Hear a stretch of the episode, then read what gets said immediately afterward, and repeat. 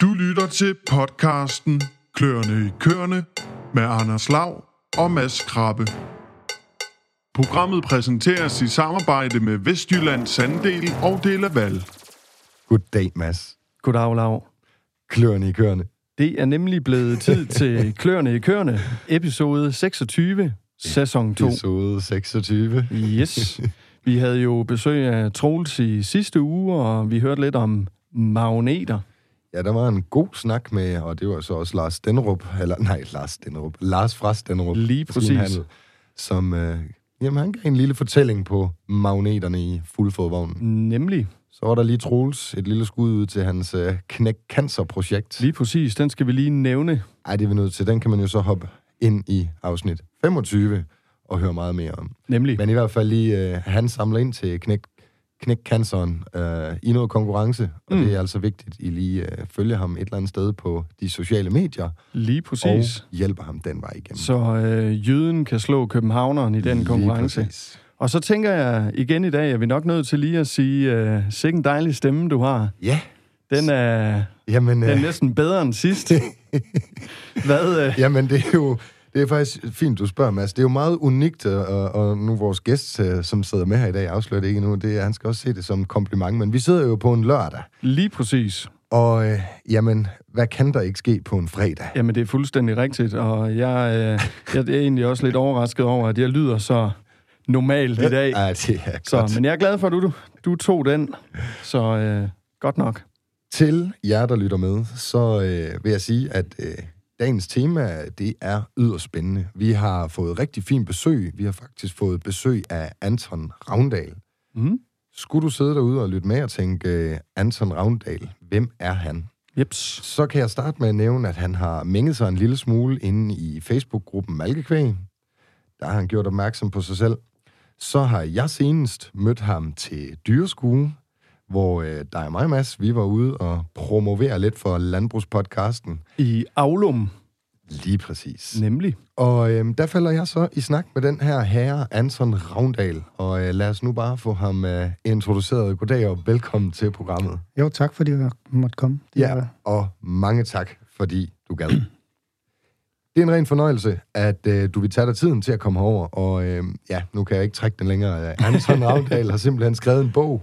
Øh, ikke bare to, eller ikke bare én bog, men sådan set øh, både et bind 1 og et bind 2 om, ja, i titlen står der sådan set Dit alt. yndlingsemne. Ja, jamen det er jo kvæg, det er jo kør, det er jo en fornøjelse. Det er jo det. Men øh, titlen, øh, der står der sådan set øh, titeloverskriften næsten alt om verdens vigtigste dyr. Mm. Så hvad bedre end at kombinere øh, et bind 1 og et bind 2 på over 700 sider med sæson 2 af Kløerne i Køerne på, ja, 26. program. Lige præcis. Det kunne ikke passe bedre. Men øh, hvad kan man sige? Det er jo nogle ordentlige mobbedrenge, der ligger foran dig her. Jamen, vi Det har er jo ikke bare en øh, pixie-bog øh, på 700 sider.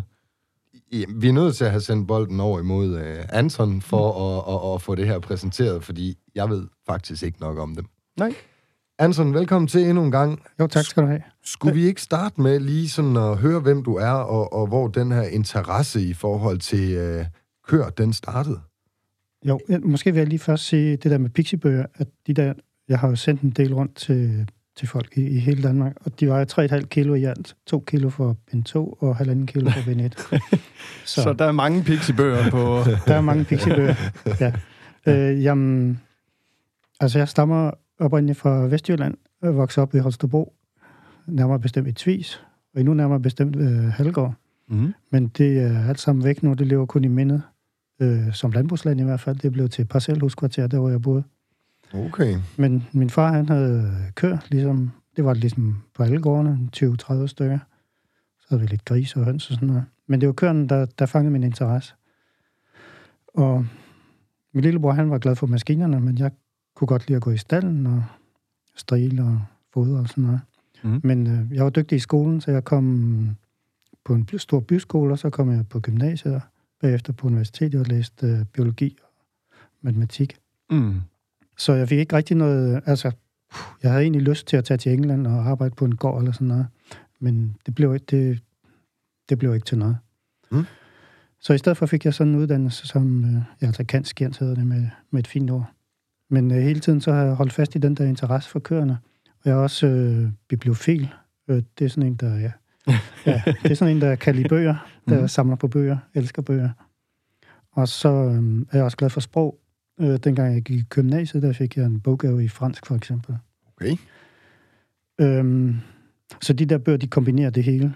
Øhm, Kan du tale fransk? ja, oui, oui, Okay. pas de problem. Ah, men det er også det er nemt at snyde mig, vil jeg sige. Ja, men vi tror på det. ja, jeg kan faktisk også snakke jysk, hvis det skulle være. okay. Det er ingen problem. med. Jamen, det er endnu værre. Det tror jeg ikke på. Hvad? Nej, det var for sjovt. Nå. Ja, nej, jamen, der er ikke nogen, der snakker jysk mere. Ja, ah, nu er vi på vej ud af en tangent. Ja, det er Ja, det må, det, det må man sige. Jeg hiver jer lige tilbage på sporet. Hvad? Ja. Koboen. Universitetet. Ja, øhm, samtidig med, at jeg læste også, mens jeg begyndte at arbejde, jeg begyndte at arbejde som matematiklærer på, i voksenundervisning, altså på HF og gymnasieniveau. Mm. Men så, øhm, To lærere i studiet her. Det er første gang, Ja, jeg har været i undertal. Ja, det er fedt. men en, en skældsættende begivenhed var nok en gang i 1995, hvor jeg var på en udstilling i, øh, i Odense, hvor der er en hollandsk kunstner, der hedder Marlene Felius, som har lavet akvareller af 900 forskellige kvægraser. Så det er et, kæmpe arbejde. Mm. Det er så samlet i en, i en bog, som er min bibel nærmest. kan man godt se. Den er Okay. mega tyk. Den er me- meget tykkere end de der to. Øhm, men hun, hun udstillede nogle øh, originaler af de der tegninger, så jeg var hen og se dem, og så købte bogen. Det, det er så min kæreste bog. Mm. Men det blev så også starten på, at jeg samler på bøger om køer. Og det viste sig så, øh, især efter internettet kom, at øh, der er rigtig mange. Der, der kunne du jo bare søge på for eksempel en fransk internetboghandel, eller en portugisisk, eller... Så jeg har fra Brasilien, Australien, New Zealand, Hold men masser, masser, masser fra Frankrig og Tyskland, Mm. England. Fem meter nok omkring. Det omkring. Okay. 5 meter hyldemeter. Ja, og hvis du kigger i, øh, Wow. hvis du kigger i øh, hvad hedder det, boglisten i bogen, så kan du også se øh, de fleste af dem, hvor de står med en lille beskrivelse. Mm. Okay. Der er nogle rigtig julegaver listet der, hvis du kender Ja. en, Mm. når du har købt min, og så har ligesom fået blod på tanden. Ja, og de franske, de, der er mange af dem, de er lavet, ikke ligesom jeg har gjort, men der er det en forfatter og en fotograf, der samarbejder, så billederne, de er rigtig lækre. Mm. Okay. de her billeder, de er, øhm, de er en mere svingende kvalitet, men, men jeg er rigtig glad for dem, fordi øhm, mange af dem, dem har jeg lånt af, af rigtige landmænd, altså ikke landmænd, som, som har taget billeder med mobiltelefon, eller måske med, med Ja, der kamera. simpelthen står ude på staldgangen.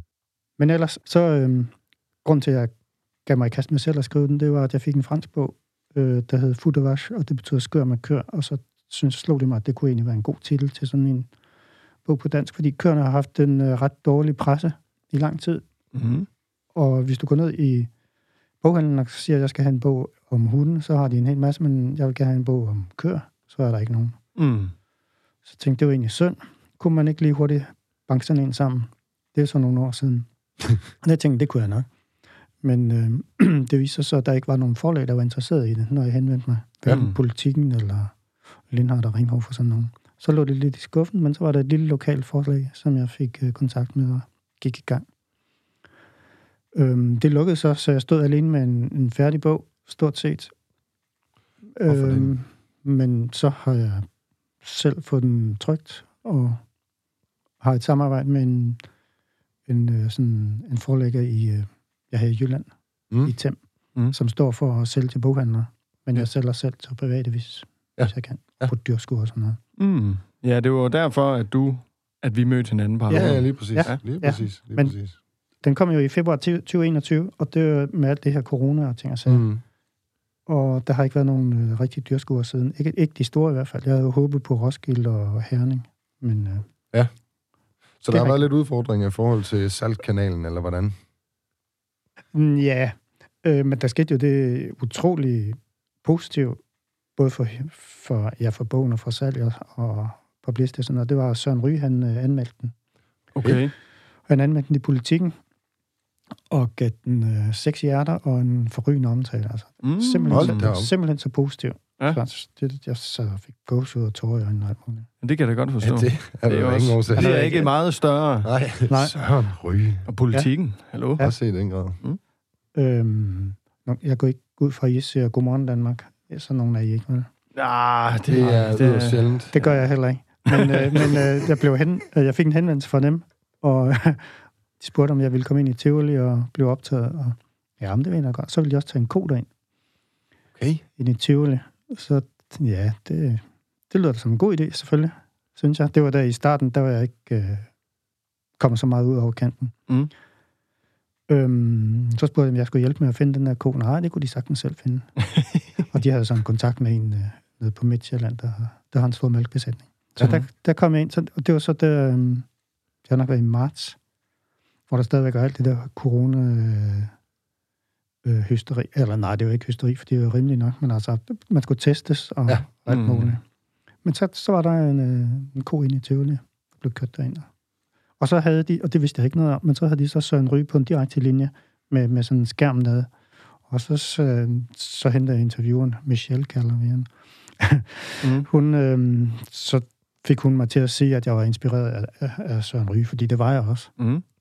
Og så kom han så på direkte. Okay. Og det var, Ah, men altså, ja, Efter han øh, havde anmeldt bogen og så videre. Der. ja, ja, Ja. ja. Okay. som sådan en lille overraskelse. Så hvis man skal se det, så kan man bare søge på, ja, det ved jeg ikke, Godmorgen Danmark og Søren Ryge. Ja. Jeg tror, jeg har et link Og til det på min Anton hjemmeside. Ravndal. Ja, Jeg tænker, der er nok ikke så mange klip med en ko i studiet derinde. Så, ja den var så ikke i studiet, den var udenfor. Jo. Nå, okay. De, var ikke, de var alligevel ikke gået helt all in. Jamen, jeg tænkte lige på, dengang de optog ind på hovedbanegården op, øh, helt op i tommen der. Der skulle man nok ikke have en Ah, med op i hvert fald.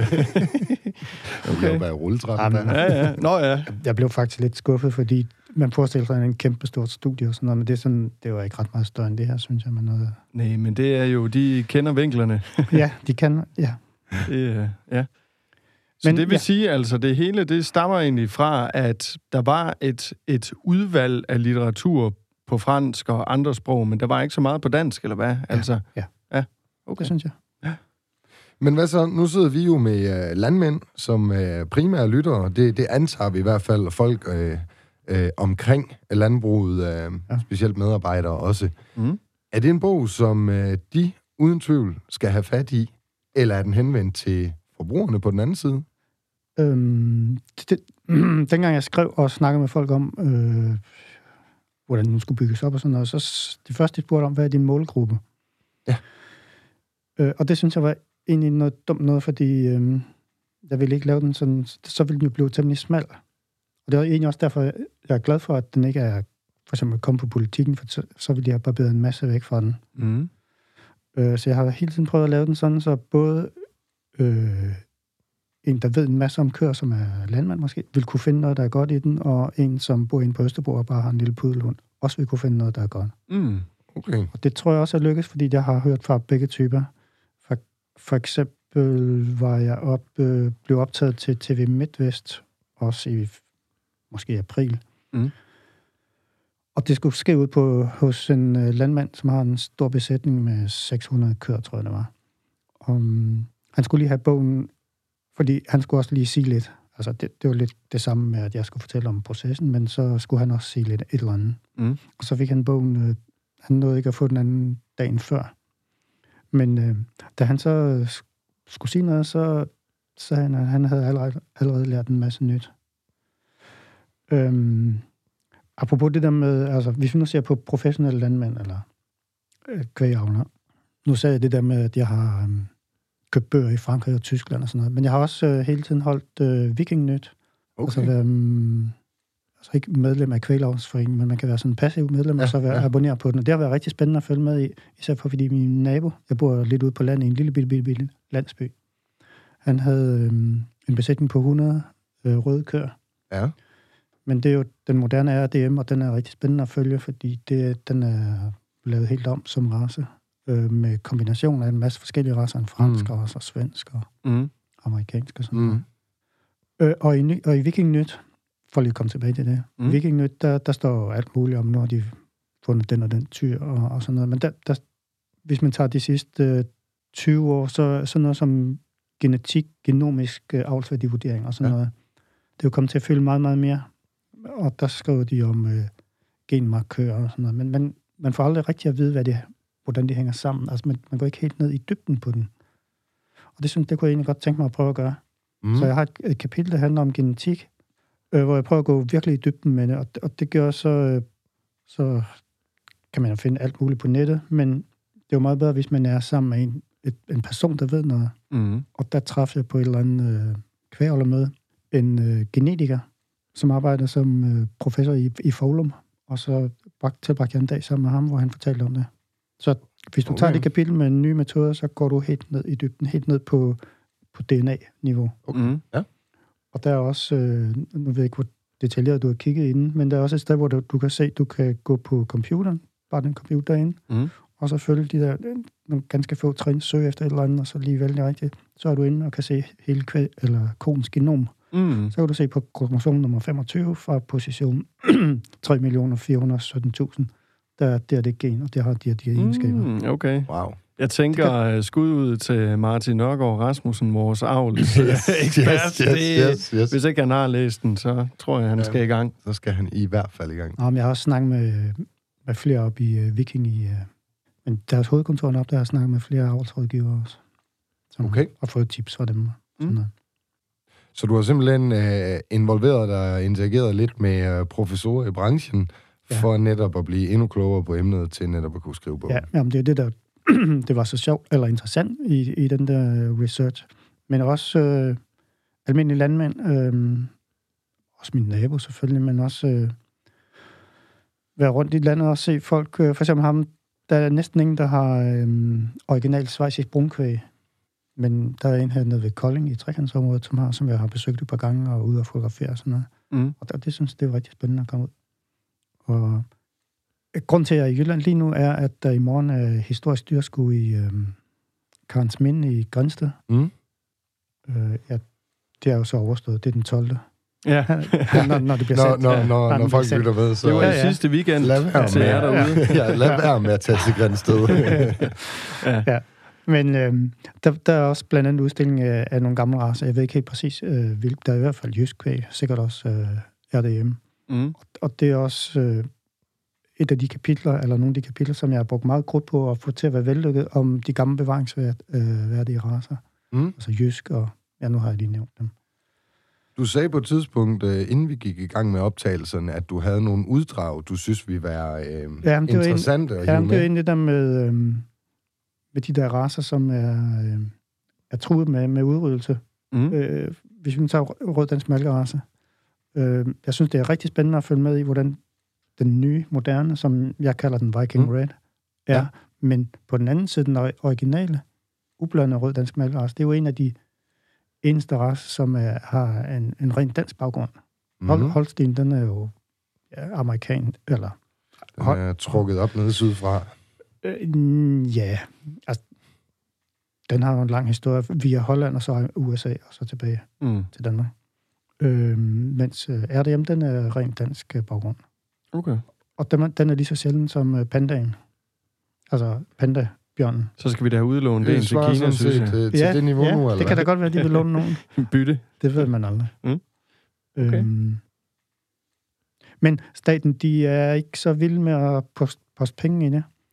Og det, er jo- altså, det er fuldstændig grotesk. Altså, nu kaster man milliarder efter minkavlerne, og dengang med corona, at det betyder ingenting, hvad, om man bruger en milliard mere eller mindre. Det, Mm. Og så når man skal til at, at støtte de der gamle øh, kvægracer, så ja, vi snakker om en, i størrelsesorden 5-6 millioner. Jeg kan ikke lige huske tallene udenad, men altså, det, det er bare Småpenge i forhold små, til- Virkelig, virkelig småpenge, og meget af det går til administration.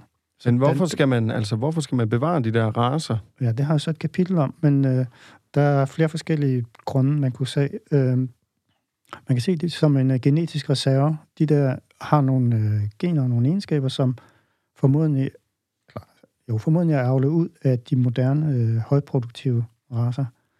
Og, for, hvis vi nu tager sådan en som Holstein, den er jo fantastisk øh, effektiv lige nu, med den måde, vi har kvæg på lige nu. Mm. Men hvordan, hvordan ser det ud om 20-30 år? Mm. Når klimaet har ændret sig. og... Ja, klima eller sygdom eller Ja. politiske forhold. Mm. Det er ikke til at vide. Så det, man kan se på det som en genreserve. Mm. Man kan også se på, hvorfor skal vi bevare rundetårn og, Mm. og vikingeskiben og sådan noget. De har en historisk værdi, Mm. synes jeg. Og så er det også, man, der er en, der har formuleret, at det er tidligere generationers kunstværk. Altså, min øh, morfar, han var øh, han har, havde en avlsbesætning, dels med svin, men også med, øh, med RDM. Øh, min mor er faktisk med i bogen, øh, hvor hun står med en af sin fars køer.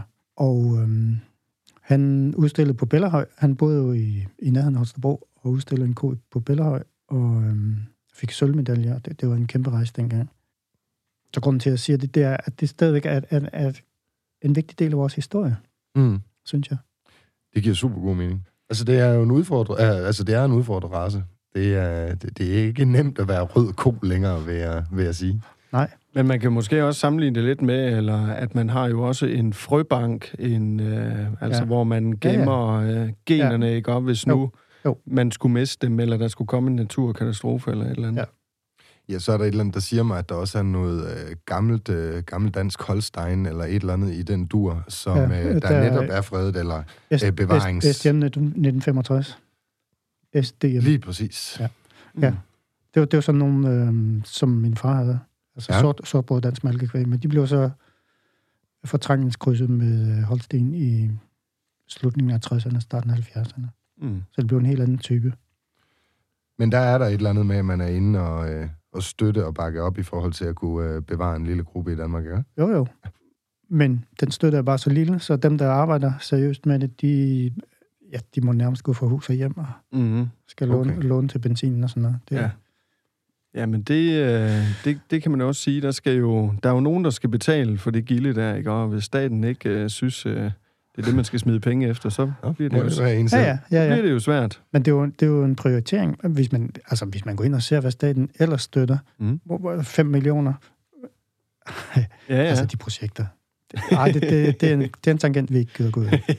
Det, er- vi har en mand med en stor portion for kør øh, i studiet, kan jeg høre. Mm. Ja, jamen, jeg har jo også øh, jamen, jeg har truffet mange af dem øh, i, øh, altså, siddet og spist øh, frokost med og sådan noget. Har du en øh, yndlingsrace, har jeg lige lyst til at spørge om? Ja, jeg har to. Øh, jeg har en øh, sydafrikansk, der hedder Nguni, som Mm. er, jeg var nede og besøge for fire år siden, tror jeg det er. Som er virkelig vild med. Der er også billeder af den i bogen. Den er, kan alle mulige farver, den har flotte horn, den klarer sig i det tørre klima, og sådan noget. Der har jeg været med nogle hyrder op i bjergene. Mm. Og så har jeg en fransk græs, der hedder Abondance, der går op, den øh, sommergræs op i, øh, i Alperne, op i nærheden af Mont Blanc. Mm. Så om vinteren er den nede i, øh, i dalen i Ja. ja. Stald, og der bliver lavet nogle specialost og sådan noget. Okay. Men hvorfor er de så... Ja, hvad er Ja. det unikke der? Det er Abondance. Øh, jamen, den har en smuk farve, den er mørk, mørk øh, rød med hvidt hoved. Mm. Og ja, yeah, sådan fransk. ja, der er lidt forkærlighed til Frankrig, der Ja, er ja, ja, vejen der Ja, vi lidt, frank, lidt, lidt frankofil er man jo. Jeg sidder og tænker lidt, øh, skal vi nå lige på falderæbet, fordi vi er ved at lakke mod enden af, af programmets øh, øh, levetid her for i dag i hvert fald. Men øh, skal vi høre måske sådan igennem dit skriveri af de her, hvad var det, en 3, 3,5, 4 år, du havde arbejdet på, Ja, på begge ja, ben? tre år. Øhm, er der nogle specielle, unikke oplevelser, du har været igennem, altså eller en super historie, vi skal have med her på faldrebet, i forhold til, da du har skrevet bogen? Øhm, jeg synes, de bedste oplevelser i forbindelse med bogen, og også øh, altså før i min, det, jeg har haft med, med Mm. mm. før jeg begyndte at skrive, det er, når jeg har mødt mennesker rundt omkring. Der, der har jeg haft øh, mange rigtig spændende oplevelser. Jeg tror, jeg vil tage, nævne en fra Sicilien. Jeg var en tur på Sicilien med min kone, og det var en af de sidste dage, vi kørte lidt rundt, eller kørte rundt, og hun ville gerne ligge øh, øh, bare ligge, ligge og læse. Så kørte jeg en tur, tur rundt i landskabet, så så jeg et sted, der var sådan nogle øh, høje, mørkerøde køer, sådan nogle, eller kvæg, sådan nogle har jeg ikke set før. Så prøvede jeg at komme nærmere, så kom der et par tal- italienere i en, øh, i en bil, og ned, det var sådan en lang, lang, øh, hedder sådan en grusvej. Ja. Så tænkte jeg, nu vil de nok skælde mig ud. Nej, det vil. Men de kunne kun snakke italiensk, og jeg kan, kun, jeg kan slet ikke snakke italiensk, eller næsten ikke. Nej, jeg kan ikke snakke italiensk. jeg prøvede lidt med fransk og tysk og sådan noget, men øh, med lidt fakta og sådan noget, så sag- sagde de, øh, jamen kør du bare op og kigge på dem. Så kom jeg derop. Og det var så, jeg skal lige nævne, det var påskedag. Så kom der et par, par, par andre fyre ud der, så, og så prøvede jeg sådan med fakta at sige, om jeg havde fået lov til at komme op af de andre. Ja, jeg har ingen problem, kom du ud og, og kigge på dem. Så var jeg ude og kigge på de der. Og det var så en, øh, en sådan bevaringsrace, også en sjælden race, der Modicana, nede i, Modicana. mm, nede på Sicilien. Mm. Men så sagde de, prøv lige at komme ind i, øh, i køkkenet. Så ind i, i køkkenet, der var så alle kvinderne og børnene og bedstemoren samlet, og, og det var så påskedag, der har de en tradition med, hvor de spiser sådan nogle øh, specielle kager. Øh, jeg kan ikke lige huske detaljer, men, men det var noget med hårdkogt æg, der var bagt ind i noget, der ligner en, en kanelsnegl eller sådan noget. Okay. og der var en lille dreng, der prøvede min kikkert, og, og der var ikke nogen, der kunne et ord andet i italiensk. Det var, det var virkelig, altså der følte man sig Det var- virkelig, at man er ude og opleve noget. Ja, der er man Det på udebane. Ja. Ja, men jeg har også altså snakket med franske børn og, og sådan noget. Hvordan fandt du ud af korasen, og at det var en sjælden en? Var du hjemme og research på det, eller var det med Øhm, fakter? Øh, jamen, han sagde, at han sagde modicana, Okay. okay. Vacca modicana, Mm. og så skrev det ned, fordi altså, når man hører sådan et italiensk ord, der skal bare lige gå to minutter, så er det væk. Mm. Var det Codimana, Modicana, Ja, hvor de, hvad var det nu? Kunne være lidt Men altså, den er med i, øh, for eksempel Marley Felius' øh, bibel, der er den med i, og Mm. du kan også bare, du kan gå, altså jeg har haft utrolig meget glæde af YouTube. Du kan bare søge på YouTube uh, Modicana, så, øh, så kan du se det. Ja. Det kan jeg lige nævne til min bog, at hver kapitel slutter med øh, sådan en lille blå kasse, som jeg kalder en internetbox. Der, der findes jo utrolig meget, både information og film og billeder og sådan noget på nettet. Mm. Men hvis jeg nu skriver netadresser, så vil de være forældet i løbet af jamen, en måned Mm. i hvert fald et par år, så er de helt ubrugelige. Så jeg har skrevet søgeord. Ja. Så hvert kapitel, der er forslag til, at du kan søge på, hvad nu det er, Mm. noget der passer til. Og så lige nu, i 2020 og 2021, så fører det til nogle interessante videoer eller artikler. Ja. Men om 20 år kan man formodentlig også søge på en eller anden måde. Vi kan ikke forestille os, hvordan. Mm. Men øh, Der, ved den, der ved den selv, hvad vi vil søge på, inden vi... Uh, Der tænker du det er det bare. muligt. ja, ja, ja. Ja. Ja, Men altså, der ligger så meget info- information jo på nettet, men alligevel er folk jo, der er jo mange, som i virkeligheden er ret dårligt informeret om mange ting. Mm. Og nu tænker jeg specielt på det med køer og metan og klima og sådan noget. Mm. Jamen lad os lige uh, runde den af Og der nævnte du, da vi snakker om det før, at øh, jamen, øh, folk siger, at man skal spise øh, svinekød og kyllingekød, fordi det er... Min- Bedre for miljøet. neutralt, ja. Ja. Men det mener jeg er helt misforstået. Øh, selvfølgelig hænger det lidt af... øh, Det afhænger lidt af, hvordan øh, de der kalve og køer er, er fodret, men øhm, forskellen fra køer til de to andre, det er, at køer, de er firmaet, ligesom geden og fåret. Mm. mens øh, kyllinger og gris, de er enmavet dyr. Mm. Og det betyder, at det, som kyllingerne får at æde, eller grisen får at æde, det kunne vi lige så godt spise. Så hvis det nu blev hungersnød, så kunne vi godt gå ud på en kyllingefarm eller en grisefarm, og så tage det, deres foder og leve af det. Men det kan du ikke med køerne. Selvom vi får en ordentlig balle halm, eller en silage, så vil det, ikke kunne, det vil vi ikke kunne leve af. Vi vil ikke kunne nedbryde det ordentligt Nej, i nej vi kan systemet. slet ikke, ned, vi kan ikke nedbryde det. God pointe. Og hvis man skaffer sig af med køerne, altså som tankeeksperiment, hvad nu hvis der kommer sådan en, øh, en samfundskrise af en eller anden slags, hvis øh, for eksempel nettet går ned, og alle, alle fabrikker og alt øh, elektronik øh, går, går ud. Mm. Hvad skal vi så leve af? Jamen, øh, den allersimpleste, det er, at du kan lukke en ko ud i, i marken, sætte den til at græs, så kan du enten øh, spise den, eller bare tage dens mælk. Mm. Det kræver ingen elektronik eller noget som helst. Men det vil sige, at den foder, der bliver produceret til altså svin og, øh, hvad hedder det, øh, høns for eksempel, at den, øh, er den også hård ved miljøet? Altså hvis man ser i forhold til... Nej, altså, det, hvis du tager 100 kilo hvede eller sådan noget, Mm. for eksempel, så kunne vi lave det om til brød, få noget ud af det. Hvis du lader det gå igen med en gris eller en kylling først, så mister du jo 90 procent af energien. Mm. Det er klart, fordi den går jo og bevæger sig Ja. og sveder og sådan noget.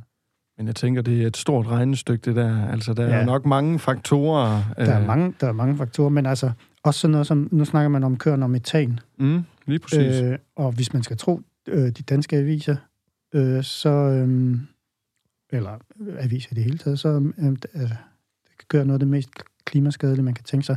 Men det mener jeg er en misforståelse. Og det kan man også, det har jeg skrevet, øh, altså jeg kan ikke nå at fortælle det her, men at det fylder øh, en masse Kapitel. Ja, men, men køerne er en del af det cykliske kredsløb, modsat øh, diesel for eksempel. Politikken havde en overskrift, der lød, øh, hvis du spiser et kilo oksemørbrad, så er det lige så slemt som at køre en tur til Paris. yes, den læste jeg. Læste du den? Mm. Ja, det er fuldstændig misforstået, fordi det, som bilen udleder, det er fossilt øh, kulstof. Det er noget, der har ligget nede i jorden og været gemt væk. Nu kommer det op. Det, det forsvinder ikke igen. Mm. Det, som koen udleder, det er metan godt nok. Men det er noget, som den har taget ud af græsset jo. Øh, det er taget ud af græsset øh, sidste sommer, og det går op i atmosfæren, og, øh, og så går det ned i græsset igen. Metan er godt nok mere, øh, mere aktiv i, øh, i drivhuseffekten end CO2, men den er der kun en snes år, så bliver den lavet om til CO2. Så hvis man tænker sig en sky af metan fra danske køer, så hvis man skal tro medierne, så bliver den bare større og større og større. Mm. Det gør den ikke. Fordi det metan, der bliver udledt nu, det går lige op med det, som blev udledt for en 15-20 år siden, fordi det er at forsvinde. Mm. Og samtidig så er der også færre køer nu. Der er meget færre køer nu, end der var øh, ja, for 20-30 år mm. siden. Ja. Mm. Selvfølgelig har de, et, øh, eller mange af dem har, de der mælkekøer, de har noget højere stofskifte formodentlig, men stadigvæk er der meget færre. Og øh, hvis man ser sådan på, hvor stammer metan fra, så øh, den største kilde, det er faktisk øh, sumper og øh, moser og sådan noget rundt omkring mm. i verden. Så et skud ud til, at man altså måske alligevel ikke skal være så bange for at spise den der bøf, som jeg Den i øvrigt Nej, jeg vil- spiste i går. Kan jeg lige nå et, et enkelt? Ja da, ja, okay. Altså Søren Ryge, han øh, skrev meget positivt om bogen. Jeg har også fået forskellige andre tilbagemeldinger, men en af dem, som jeg er meget glad for, fordi der er ikke nogen, der har nævnt det der klimakapitel, andet end en pige, en norsk pige, der er flyttet til Danmark og har læst på, hun bor over på Djursland et sted, og har læst på Kalø, øh, sådan, øh, altså Kalø, Kalø Landbrugsskole, Mm. inden en økolinje, tror jeg det var. Hun skrev en mail til mig, at øh, tusind, tusind tak for et fantastisk øh, klimakapitel. Nu forstod hun endelig, hvordan det hang sammen. Mm. Så Det, øh, det, det var jeg glad for. jamen, det kan jeg da godt forstå. Det Det er jo også en, der skal ud og bruge det til noget, kan man Ja, sige. det, det kan man sige, ja. Fedt. Jamen, det er da dejligt at høre, at du har fået en masse god feedback.